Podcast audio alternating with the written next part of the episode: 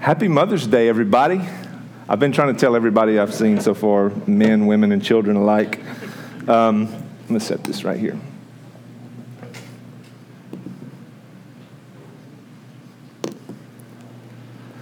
Um, a few years ago, I actually uh, put together just a little note that I wanted to uh, just encourage uh, mothers as just a time for us to think about Mother's Day and, and what this day means. Uh, a lot of times what we can do is um, forget, we, we can celebrate a lot and remember a little when it comes to Mother's Day. And so uh, we want to do both.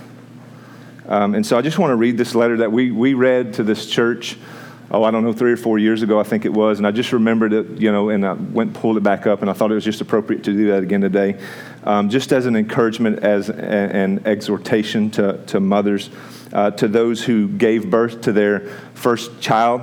Um, this year, we celebrate with you, if that's you. Uh, to those who lost a child, uh, may have lost a child this year, we, we, want, we want to mourn with you. Um, to those who are in the trenches with little ones every day and wear the badge that looks like food stains, we appreciate you. Um, we, we thank you. To those who um, experienced loss this year through uh, miscarriage or failed adoption or a child that might have run away, um, we grieve with you. And to those who walk the hard path of infertility, fraught with pokes and prods, tears and disappointment, we walk with you, and forgive us whenever we say dumb things we we don't understand completely. And to foster moms, to mentor moms, to adoptive moms, to spiritual moms, we need you. Absolutely need you. To those who have warm and close relationships with your children, we celebrate with you. To those who have disappointment, heartache, and distance from your children, we wait with you. To those who lost their mothers this year, we grieve with you. To those who were encouraged to have an abortion, we weep and we cry with you. To those who lived through driving tests and medical tests and the overall testing of motherhood, thank you. And to those who will have emptier nests this upcoming year, we both rejoice with you and grieve with you. And to those who are pregnant with new life, we anticipate, we wait with you. We have in our midst perhaps the greatest warriors in our culture. A lot of you have heard just me just saying this this morning, that, man, just I had four days of motherhood last week, uh, and I don't want any part of it. I absolutely, I'm done with that. Uh, I'm still trying to figure out all the ways that I was exploited and taken advantage of. Don't know a lot of things. But the greatest warriors in our culture, women in whom God has placed the spirit of motherhood, and to all of you, we honor you. Many women feel like this is the one day where they're forced to either look at their own shortcomings that would result in guilt, or the shortcomings of others who fail to appreciate them properly that would result in discontentment. It's the one day that you're told over and over and over that your identity as a woman is not rooted in the death, the life, and the resurrection of Jesus. It's the one day where everybody will say your identity is found in your motherhood. But the gospel is not about your accomplishments. It's not about your accomplishments as a mother. It's your about your position as a daughter of the King. That's where your identity is found, and you are honored and accepted. We honor you, and you are accepted today because of what you, what not what you have or what you don't have as a, as a mother, but because of what God did to make you his own, all the things that he's done to come and rescue you. That's where your identity is found. His favor and his presence are better than a thousand beautiful children and a million bouquet of flowers and all the good compliments. And so we just want to honor you today, and I want to ask Trent, um, if you would, Trent, to come up and just maybe say a prayer over you guys and pray with you guys.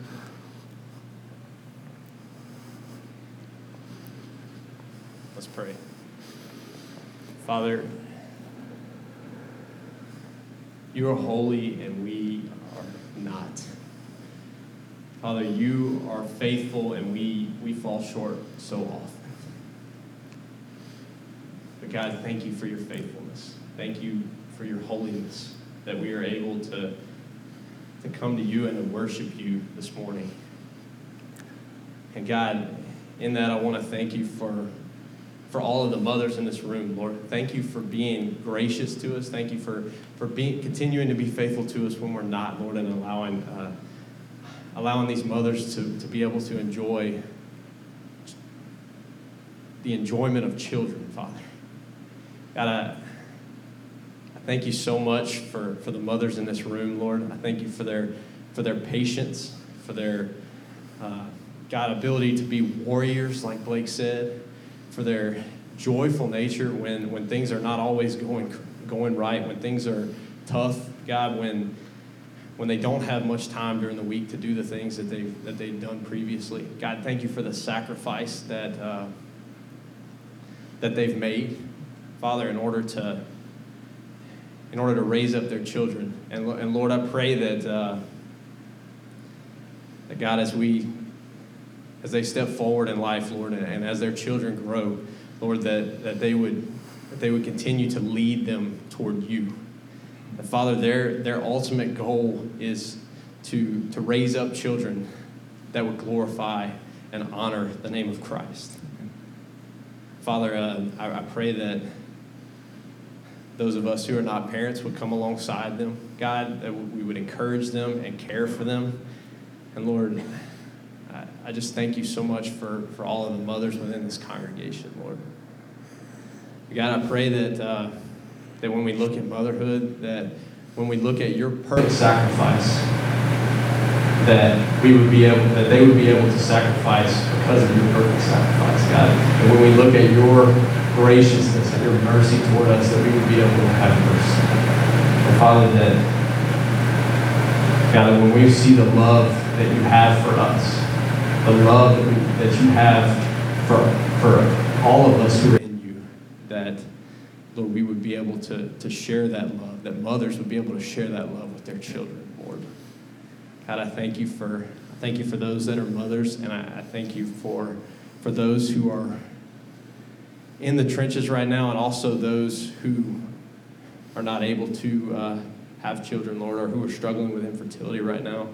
Lord, I I pray that, that you would allow them to be to be patient, Lord, and, and to God to, to continue to step in in the in the path that you want them to walk, Lord, and to be faithful to whatever you call them to be. Father, uh,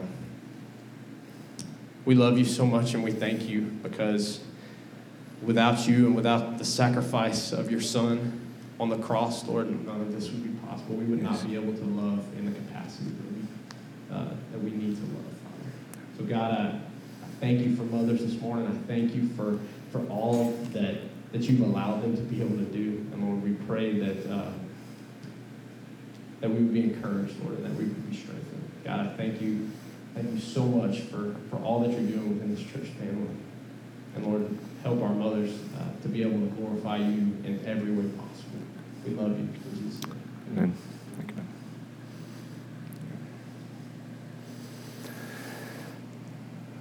Amen. Well, um, today's uh, message is going to be a lot like the um, the last Super Bowl we had. If you check out in the third quarter, you're going to be highly disappointed. I say disappointed. You're going to mess. You're going to miss out on, on a very important component of today's message. So, I need for you guys to stick with me um, through the fourth quarter on this one.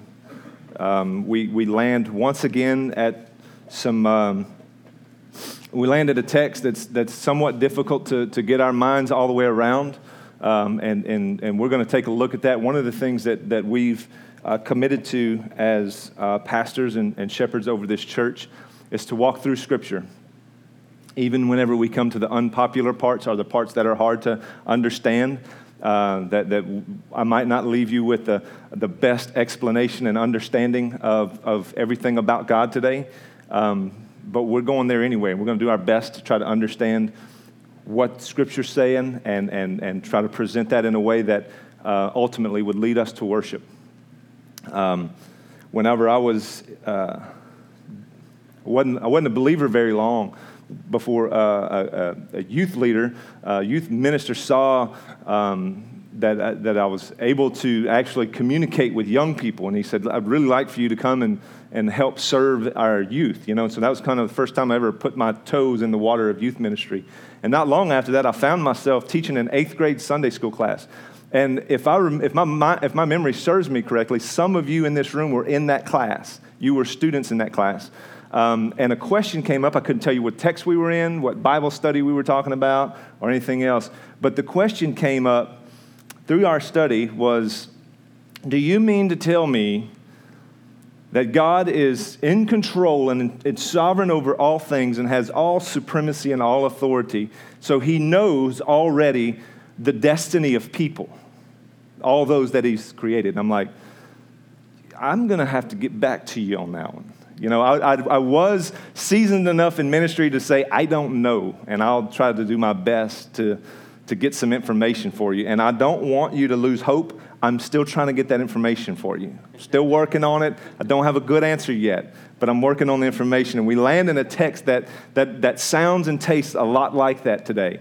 Uh, we landed there in John chapter ten. Uh, we've we've hit this place a few times already where Jesus would say that my sheep hear my voice, they know me, and they come and they follow me. There's some that's not going to hear my voice. They're not my sheep. They don't belong to me. And so we have to reconcile our hearts to this uh, idea. Um, and I just want to set a disclaimer uh, to you as we get ready to dive in that lots of people, much smarter than I am, have landed at different places, different conclusions with what this text means today.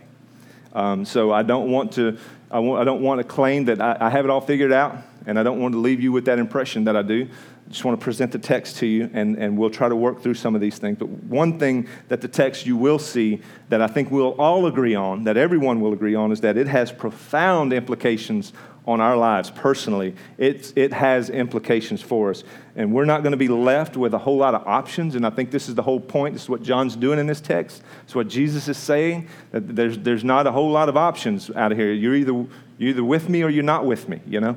Um, and so today, you and I will be left with what I hope would be a very clear decision.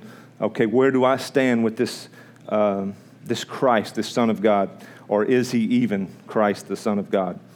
Um, this week will be this week and next week will be Jesus' final words in his public ministry. After next week, he's done. He, he, no more going into the temple, no more appearances there, no more volleying debate back and forth with religious rulers.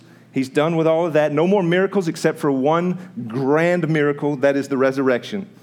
But after next week, he's done. So he's he's chalking up his final public ministry in these two weeks, and in the text we'll be in today. And over the last few weeks, the cross has become more and more and more in focus.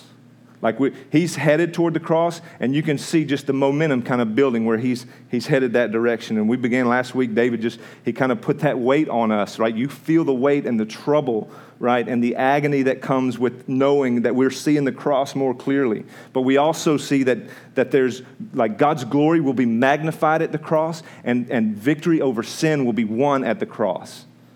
And so it's becoming more and more clear. And after Jesus spoke very candidly Uh, about his pending death, he's saying, okay, guys, here's how it's going down. I'm going to the cross. I'm going to give my life there.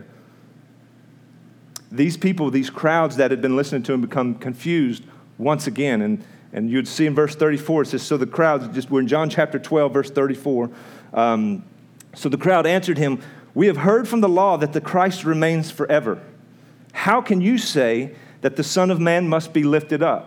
They know that term, lifted up. They know what that means. It means he's going to the cross. He's going to be crucified. How can you say that knowing that the law says that the, the Messiah, the, the Christ, would remain forever? Who is this Son of Man? They end with that question.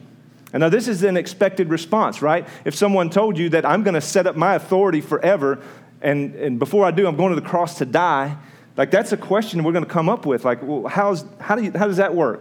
How do you rule and reign over everything forever, and you're going to the cross to die? We see in the law where the rule and reign of Israel's Messiah would be, would be established forever.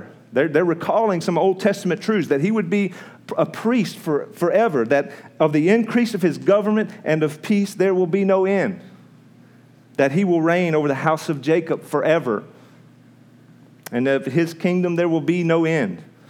And that the and that question, who is the Son of Man? They're not asking that question like, so who is the Son of Man? The question is better stated, so we hear from the law what Christ, what, what this Messiah, he's going to set up a kingdom forever. So what kind of Son of Man are you? That's how the question is set up. What, what kind of Savior, what kind of Messiah are you then, if you're not the one that we've been reading about? Verse thirty-five, so Jesus said to them, the light is among you for a little while longer. Walk while you have the light, lest darkness overtake you. The one who walks in the darkness does not know where he is going. While you have the light, believe in the light that you may become sons of light. Jesus says, guys, the conversation's over. Like the, the, the, the conversations and the debates, they're over. Enough with this back and forth. Enough with all of this. I've been crystal clear about who I am and why I'm here all throughout my ministry, and you need to respond now. Like time is running out. You're walking in darkness, and you don't even know it. You don't even know it. When Jesus had said these things, he departed and hid himself. Did you know that Jesus hides himself from people? It's very, very important that you pay attention to that part of that text in verse thirty-six, that he hid himself. Because this is opening up the where we're going this morning. This is where John's going to give us a commentary on what it means when Jesus hides himself.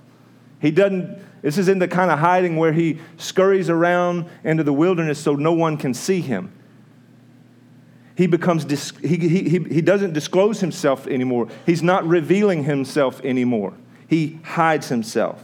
So go with me to John chapter twelve, verse thirty-four. We were we're starting there, but I just want to read through the text, read through the story, so we can so we can start. And verse, we're going to start in verse thirty-four and read down to forty-three. It says, so the crowd answered him, we have heard from the law that the Christ remains forever. How can you say that the Son of Man must be lifted up? Who is this Son of Man? And so Jesus said to them, the light is among you for a little while longer. Walk while you have the light, lest darkness overtake you. The one who walks in the darkness does not know where he is going. While you have the light, believe in the light, that you may become sons of light. And when Jesus had said these things, he departed and hid himself from them. And here's where our text, where we're going to spend a lot of our time, starting in verse thirty-seven. Though he had done so many signs before them, they still did not believe in him, so that the word spoken by the prophet Isaiah might be fulfilled. Lord, who has believed what he heard from us? And to whom has the arm of the Lord been revealed? Therefore they could not believe, for Isaiah said, he has blinded their eyes and hardened their heart, lest they see with their eyes and understand with their heart and turn, and I would heal them. Isaiah said these things because he saw the glory and spoke of him. Nevertheless, many, even under the authorities, believed in him, but for the fear of the Pharisees, they did not confess it, so that they would not be put out of the synagogue. For they love the glory that comes from man more than the glory that comes from God. We're just going to pray one more time um, as we enter into this text. So would you pray with me? Father, we come to you again this morning, and God, I'm asking you specifically to give us clear minds, thoughtful hearts. And God, we want to see Christ in this text. We want to see the glory of who you are in this word. So, Father, even, even in these hard-to-understand words that John would give us, would you reveal yourself to us? Would you not hide yourself from us? Would you give us eyes to see, ears to hear, and hearts to understand what it is that you have for us in this text today, and ultimately what you have for us in our lives? Glorify your name. We ask this in the name of Jesus. Amen. So verse thirty-seven has got to be one of the most heartbreaking verses in Scripture. Though he had done so many signs before them, they still did not believe in him.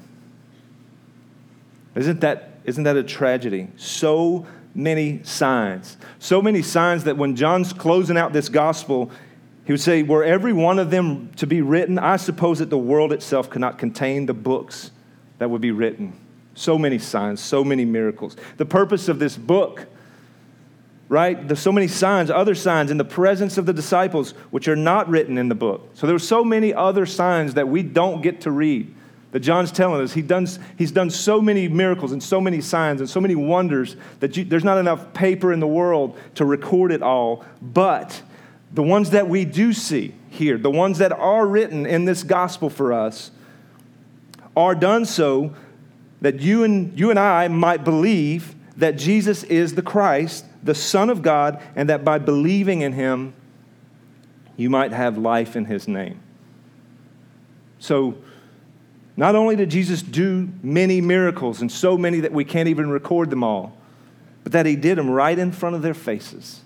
He said he did so many signs before them, and they still did not believe in him. Heard, seen, and did not believe. What a tragedy. How in the world does this happen? Why in the world does this happen? Okay, so some of you were nearly born believing in Jesus.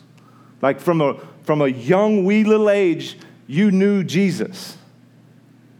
You put your faith in him when you were very young. Your parents had prioritized discipleship in their home, and, and they began pointing you to Jesus as soon as you could understand. And some of you, you might be like me, a little bit more stubborn. Like you don't get it early on. You don't receive it. You don't accept it. You heard the gospel, right? You heard it, but it took some time for you to see and believe. Jesus, how could this possibly be a sacrifice for me too? How could you possibly be a savior for me too? Like that was the question I was asking. sixteen years ago, Easter Sunday, I'm sitting there listening to the gospel. For uh, it was a weekly occurrence for me for over a year of listening to the gospel, listening to this guy preach the gospel. But the, that Sunday I heard Jesus. I heard his voice. Remember John ten would say, my sheep hear my voice and I know them and they follow me. I just want you to see how definitive that statement is made by Jesus. They hear my voice and they will follow me. When they hear my voice, you can hear Blake's voice all day long, but you're not going to follow until you hear Jesus' voice. You'll know that you belong to him, that you're his sheep. Just before this, Jesus would make a very definitive statement that would lead into this one. He would say in verse twenty-five, I told you, and you do not believe. They're asking, so who's the Christ? On and on and on. He's talking about him being the Son of God. And so they just randomly ask the question again, who's the Christ? And he says, I told you, and you do not believe. The works that I do in my Father's name bear witness about me, but you do not believe because you are not among my sheep. You see, my sheep hear my voice, and they will follow me. And the reason you're not following me, the reason you don't hear me, and the reason you're not going to believe me is because you're not my sheep. So we've already wrestled with this a little bit when we went through chapter ten. So whether you heard his voice in your early childhood, or whether he spoke to you later in life, you are among his sheep. You hear his voice. You follow him. You belong to Jesus. And at the same time, none of us, whether you've been a Christian forever or you've just become a Christian, I'm talking to brothers and sisters right now, those who follow Jesus, none of us are perfect. None of us would hopefully not claim to be perfect by any stretch. We all sin and fall short of the glory of God even while we follow Jesus. Romans eight, Paul would say, for all who are led by the Spirit of God are sons of God. And being led by the Spirit of God means that we're going to be led to conviction when we elevate our affections and our de- desires toward created things rather than their creator. That we'll, that we will see that the, the, the hostility toward God in that, that we're, we're choosing things that he's created over him and desiring and putting our affections on all of those things. And Paul would also say that, you know what? God's kindness leads us to repentance. His kindness leads us to repentance. And there's been times where God was trying to be kind with me, and he was nudging me toward repentance kindly through the leading of the Holy Spirit. And I said, no. Like, God, I got my sights set on doing this, and I, I'm I'm fighting this conviction, but I'm going for it, right? And so there are times where God will gently restore us through the leading of His Holy Spirit, and then there's God's discipline. There's that, that where we say no to His His kindness, right? And then we receive the discipline of the Lord. And it's not an abusive discipline. This is a, this is a gentle, fatherly dis- discipline. God disciplines those whom He loves. Why do I say all of this? Where am I going with all of these things? Just thinking back to verse thirty-seven. Thinking back to what, what they said in verse thirty-seven, that He had done so many signs before them, and they still did not believe in Him. Did I believe in Jesus and they didn't because I'm better than they are? Did I believe in Jesus and they didn't because I might be more intelligent than they are? Did I believe in Jesus and they didn't because I'm less intelligent than they are? They think they're smarter and more philosophical, and I'm just a old redneck who just lives in the Bible Belt and just sees things the way I was raised, and that's how it is? Do, do I believe in Jesus and they don't because I'm a good person? No. You, you guys know that. So why am I able to see Jesus for who He is and believe in Him while others are unable to do so? Why? He'll answer in verse thirty-eight. He'll say, so that the reason you believe and they don't believe is so that the word spoken by the prophet Isaiah might be fulfilled. So we get the answer to the question now. The reason they don't believe is because there's a prophecy that will come to pass in their unbelief. That Isaiah made a, made a prophecy. What was the prophecy? Verse thirty-eight, Lord, who has believed what he heard from us, and to whom has the arm of the Lord been revealed? John is recalling Isaiah fifty-three one, a very, very familiar prophecy to many of us. And it is probably, in my opinion, the one of the greatest messianic prophecies of all of the Old Testament. It was a prophecy of a Savior, of a Messiah who would come and take away the sin and the grief and the sadness in this world by being pierced for our transgressions and being crushed for our iniquities. That was the prophecy that he was talking about. And so John's recalling this prophecy to say that the Jews could not believe so that this Messiah that Isaiah prophesied about would come and die for our transgressions and our iniquities. That's why they don't believe, so that this prophecy could happen. Therefore, they could not believe, verse thirty-nine says. They could not believe.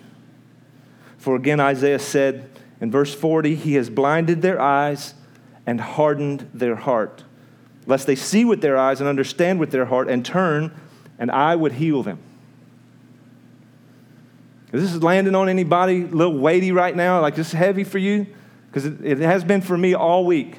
Just, you can ask my family. I must have talked to every one of them at least once this week. Like, oh my God, this is heavy. Like, this stuff is, it's, it's weighty. They were not believing in Jesus, so let's break this down. They were not believing in Jesus, even though they had seen His miracles firsthand, time and time again. They were not believing in Jesus, so that a prophecy of this sacrificial Savior would be fulfilled. And it all happened. It all happened because God blinded their eyes and hardened their hearts. God would not let them believe. That's what the text is saying. We've got to wrestle with this. God would not let them believe. Why would God not allow them to believe? Why would He blind their eyes, and why would He harden their hearts, and why would He not allow them to see the glories of Jesus and put their faith in Him and follow Him? We're going to be flipping between John and Romans, so if you want to go to Romans eleven and put your hand, save your spot in John, Paul would start in Romans eleven, one of the most difficult texts in Scripture also. Verse twenty-five, he would say, lest you be wise in your own sight, I do not want you to be unaware of this mystery. So that's a key word for us today, mystery, brothers. A partial hardening has come upon Israel until the fullness of the Gentiles has come. Paul says, God hardened the hearts of the Jews so that Jesus would be killed. And he did that to make a way for you and me. God hardened the hearts and blinded the eyes of the Jews so that they would kill Jesus in order for you and I to be made right with God. And if you're like me, you're asking the question, man, why does God do it this way? Why does he, why does he do it this way? Why does he have to harden the hearts of his people to save me? Why does he have to do that? If God, let me tell you something, if God would not have blinded their eyes and hardened their hearts, they would have never killed Jesus. That's what John's trying to say. They, they, there wouldn't have been a sacrifice. God had to do that. And it was always, from the very beginning, part of God's plan to sacrifice his son. From the very beginning. David even touched on that last week in Genesis. We saw the first gospel proclamation where God's, he's addressing the sin of Adam and Eve. And he says, you know what? The serpent, I've got something coming for, for you. And it's going to be coming from the woman. And yeah, you might bruise his heel, but he's going to crush your head. So the gospel is already being preached there. It was always part of his plan. And when we opened up the gospel of John uh, m- many, many months ago, we immediately run into this guy, John the Baptist, this weirdo cat who's sitting out in the wilderness, and he's doing some crazy weird stuff and eating bugs, and it's just kind of odd. But he was a, I'm talking about a, a prophet that we still talk about today. And he says this in verse twenty-nine, he says, he saw Jesus coming toward him. Jesus is starting his ministry. He sees Jesus coming toward him, and it says, behold, the Lamb of God who takes away the sin of the world. It was part of the plan. Jesus was the ultimate and final Passover Lamb. He's not just your buddy. He's not just your Sunday go-to guy. He is the ultimate sacrifice, the ultimate Passover Lamb. This Passover, you've been hearing us talk about this. Right now in our in our text, we're headed toward Passover. That's why all of these crowds are here in Jerusalem right now, because they're fixing to have this memorial celebration, this memorial celebration that was prescribed to the Israelites in the Exodus. When they were being rescued from the, the tyranny of Egypt, they were being liberated. And in this moment in Exodus chapter twelve, where each family was to take a household lamb, unblemished lamb, drag it to the door, and at dusk, they were to kill that lamb in the doorway. And as that lamb bled out into the doorway, they were to take some hyssop, and they were to beat the blood with the hyssop, and they were to put it on the doorpost and all over the lintel. Cover their door in this lamb's blood, and then they were to stay in the house, and they were to roast this lamb whole. Don't skin it. Don't pull the guts out of it. Don't do anything. I want you to roast this lamb, and I want your family to eat it, every single bite of it, and I want you to eat it with unleavened bread and bitter herbs. I want you to be full of your sin. I want you to know just how distasteful it is and what it's going to take. And there's going to be a death angel that passes over. This is going to be the final judgment for Pharaoh and the Egyptians who held you in slavery. This is the final judgment where the death angel is going to pass over every home in the house of Egypt, and every home that doesn't have blood around the doorpost and the lintel, I'm taking the firstborn out of that home. That firstborn is dead. And so they're to remember these things. And they're celebrating the remembrance of this pivotal moment in history, and would be celebrated annually in Jerusalem, is what's fixing to happen here for Jesus. And, and I'm telling you, he is the ultimate Passover Lamb. And I hope you start connecting the dots that Jesus is walking toward Jerusalem for Passover, to sacrifice himself. And John the Baptist would say, look over there. Look at that guy. Be amazed at that guy. Stand in awe of that guy. There is God's unblemished household lamb, who's come into this world to be sacrificed, who takes away the sin of this world, and has come not only to protect you from the death angel, but to wreak havoc on death itself. He's coming, and it was always part of God's plan. And as we'll see through the remainder of our time in the Gospel of John, God wasn't diverting from this plan, and Jesus surely wasn't diverting from this plan. It was happening. And if God would not have blinded their eyes, and if he would not have hardened their hearts, you would have never known the Lamb of God that takes away your sin. there would be no good news and there would be no atonement for your sin. Imagine the hopelessness and the dark reality of this. I want you to just think about this for a moment. This moment of hopelessness where there is no Savior. There is no way for you to get to God. There are no good works, no right prayers, no Bible, scripture, memory, nothing gets you there. Imagine, let the hopelessness rest on you. Now, does it shake you to your core that God hardened the hearts so that His love could be extended to you, so that this could happen, so that this moment in history could take place? I, I just want us to pull a, a huge truth out of this today, and we need to embrace it, that God's going to do whatever it takes to accomplish His will.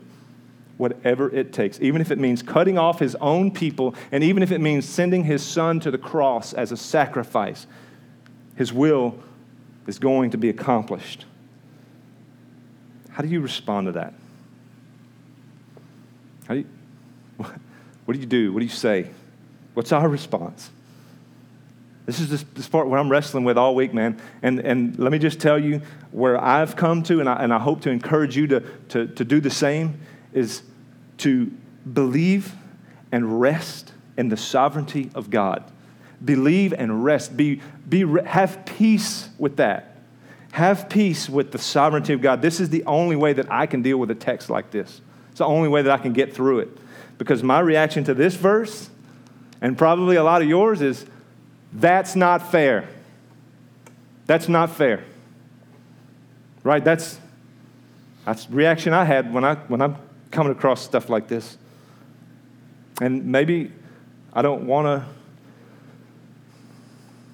I don't want to devalue anything here, and I don't want to hurt any feelings here, but I will say that I believe one reason I believe it's hard for me to accept this reality is the context in which I live. The culture that I'm familiar with, the context that I'm that I'm familiar with. See, I carry around this little bit of baggage, and it's I got entitlement written on the side of it, right? I pack that with me, and many of us pack that with us. We're entitled. Long before I was ever taught a Bible verse, long before I was ever taught anything about my Creator, I was taught that I am endowed by this Creator with certain unalienable rights. I have rights. I'm entitled.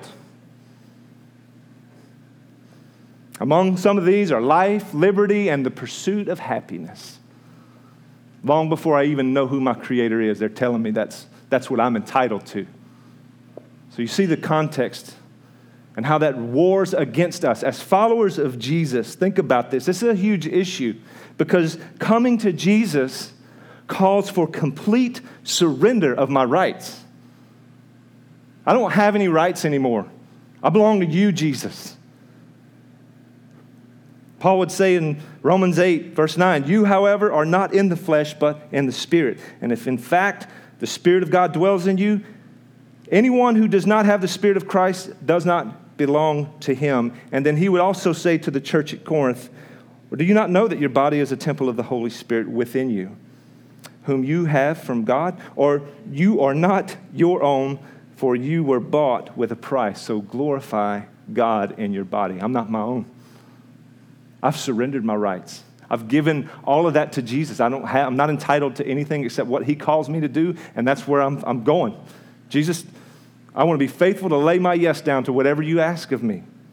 Coming to Jesus means that you hand over power and become a slave to Him. You've heard us use that term, a servant. It literally in the Bible means a bondservant, a, a slave.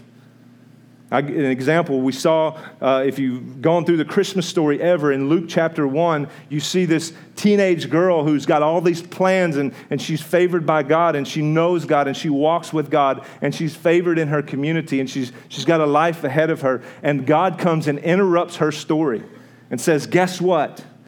I'm here to interrupt your life, and I'm here to crush you socially. Like what's fixing to go down with you, It's going to be, it's not going to be good. You're not going to be a popular person around here in a positive sense. But I'm going to come and I'm going to, I'm going to bear my Son through your womb, that the Savior's coming through you, Mary." And her response was, "Well, you can't do that. That's not fair. I didn't have a call in that. I didn't get to call a shot in that." Was that her response? She said, "Behold, I am literally the slave of the Lord.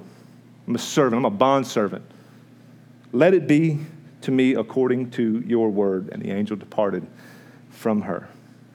There, and, and here's what Mary knew, and here's what we need to believe, that there is much more freedom and life as a slave to Jesus than, than can be found in any person, possession, founding document, branch of government. There's more freedom as a slave to Christ than in any of those other things. More liberty. Believe and rest in the sovereignty of God. Rest in that. Let it be a, a means to propel you to worship. We rest, we believe, we rest in the sovereignty of God, and let that lead us to worship. Back in Romans eleven, Paul would say, "But if some of the branches," talking about the Jews, the Jews are the branches, "if some of the branches were broken off," that's our text, right? "Some were blinded and hardened so that they would not believe, so that Christ would be sacrificed, so that God's love and grace and mercy would be extended to you and me as a Gentile. Were broken off, and you, although a wild olive shoot," that's us, Gentiles in the room, "were grafted in among the others and now share in the nourishing root of the olive tree," which is God. He's the, he's the root. He's the tree. "Do not be arrogant toward the branches. If you are, remember it is not you who support the root, but the root that supports you. Then you will say, 'Branches were broken off so that I might be grafted in.'" And that is true. They were broken off because of their unbelief. "But you stand fast through faith. So do not become proud, but fear. For if God did not spare the natural branches, neither will he spare you." John would capture this in our passage in verse forty-two, in chapter twelve, verse forty-two. He says, "Nevertheless, many, even of the authorities, believed in him, but for fear of the Pharisees, they did not confess it, so that they would not be put out of the synagogue, for they love the glory that comes from man more than the glory that comes from God." Many believe. Many believe. People, people believe, but for fear of their social circle, their current context, the things that they might have to give up and surrender, their rights, it keeps them from God. It keeps them from God. Is this your current social status right now? Is this where you're at right now? Like, you know what? I want to be all in. I want to follow Jesus with everything. But it, I'm, I'm giving up a lot, man. Like, I see, I already see a lot of friends that's going to walk out the door. I see this relationship getting set on fire. It's happening. And are you are you allowing that? Say, "I believe Jesus, but I, it, I'm not willing to give up what you're asking." I believe for many of us, this is reality. Like this is this is it. This is the thing. This is what Blake wrestled with. This thing right here.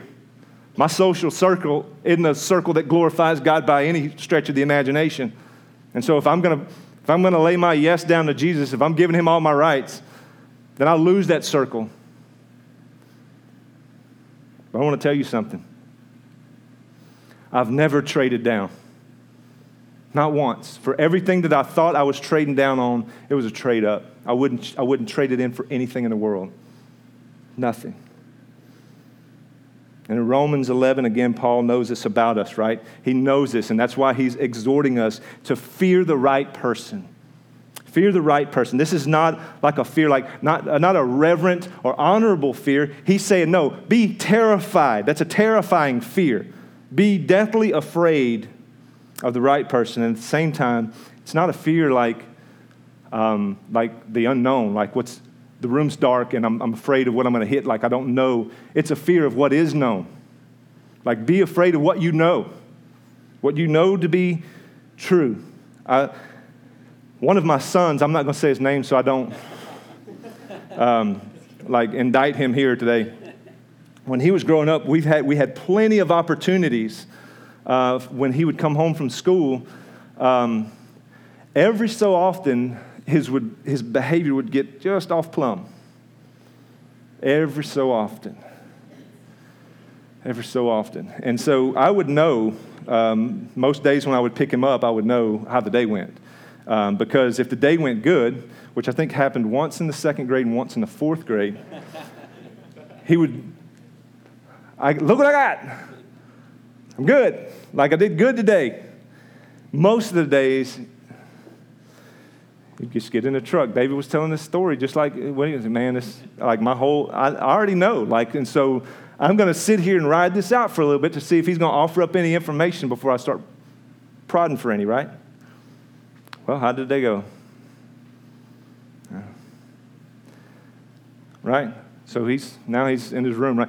So here's the deal. He knows what's coming. That's what he's afraid of. Right? He's not afraid. He's like, man, what's what's dad going to do to me because I did this today, that I pulled that teacher's hair? Oh, what is he going to do to me? He's not he's not questioning that. He knows what's happening, right? He knows about me. That's what he's afraid of. He knows what's fixing to happen. And that's what, that's what Paul's trying to say here. You be you be fearful. Don't be prideful. Don't think you you be terrified at the position you're in as a Gentile who's been grafted into the family of God through faith. Don't become prideful about that. And that's what he's trying to communicate here. Believe and rest in the sovereignty of God and let this reality drive you to worship.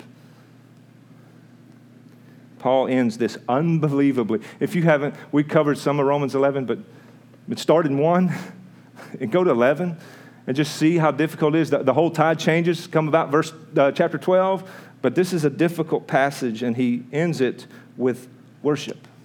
He ends it in worship. Look at verse thirty-six. For from him and through him and to him are all things. To him be glory forever. Amen.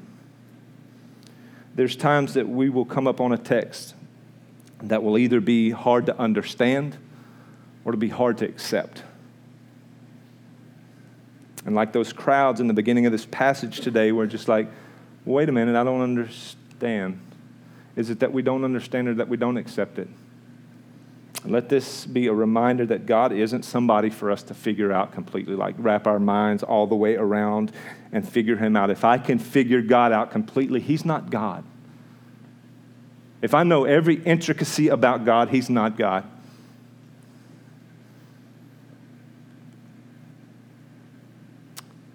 Who has believed what he has heard from us? And to whom has the arm of the Lord been revealed?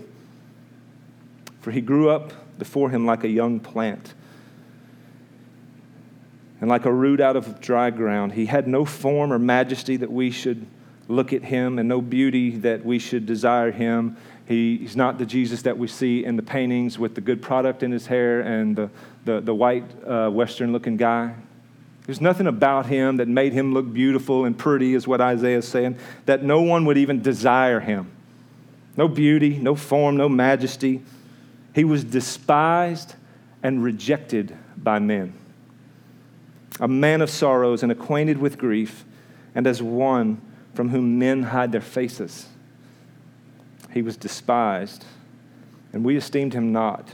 Surely, Surely he has borne our griefs and carried our sorrows, yet we esteemed him stricken, smitten by God and afflicted. But he was pierced for our transgressions. He was crushed for our iniquities. Upon him was the chastisement that brought us peace, and with his wounds we are healed. While you have the light, believe in the light, that you may become sons of light. The conversation is over. Public ministry is wrapped up. Enough debating. Trying to figure out what the text is going to say and what Jesus is going to say. Enough of that. It's the party, right? It's just, it's just days away. The light is here and it's leaving. You need to respond now. It's what Jesus is saying to this crowd. It's what he's saying to us. You walk in the darkness and you don't even know it. And this mysterious mysterious moments that we have with God when we come across this. Sometimes, most of the time, I hope today our response is worship. I don't understand everything. I don't completely get it. But I know you. I praise you. I worship you. Pray with me. Lord, we come to you this morning. God, let this text humble us. For those who would call themselves followers of Jesus, may this land on us with assurance. Let it increase our faith. Let it increase our belief in who you are and why you've come. Good God, I especially pray for the one who hasn't heard and hasn't seen, whose heart doesn't understand. I would pray today, Father, that they would hear from you, that you would call them to yourself, that they would follow you. Let them hear from you, Jesus, through the, the proclamation of your word, through the sacrifice of what you've given for us. And I pray that as we bump into mysteries about who you are, that it wouldn't drive us away from you, that it would drive us closer to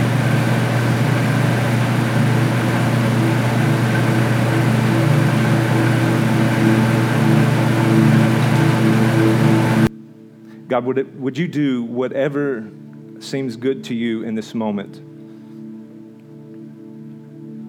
If that looks like repentance, if that looks like putting my faith in Jesus, if it looks like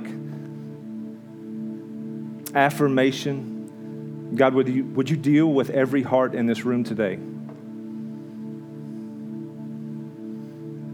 God, if there's a blind person in the room, if there's a A person who can't hear in the room, God, would you give them sight? Would you give them ears to hear and hearts to understand and accept and receive Christ? Surrender rights. Become a follower and bondservant to Jesus.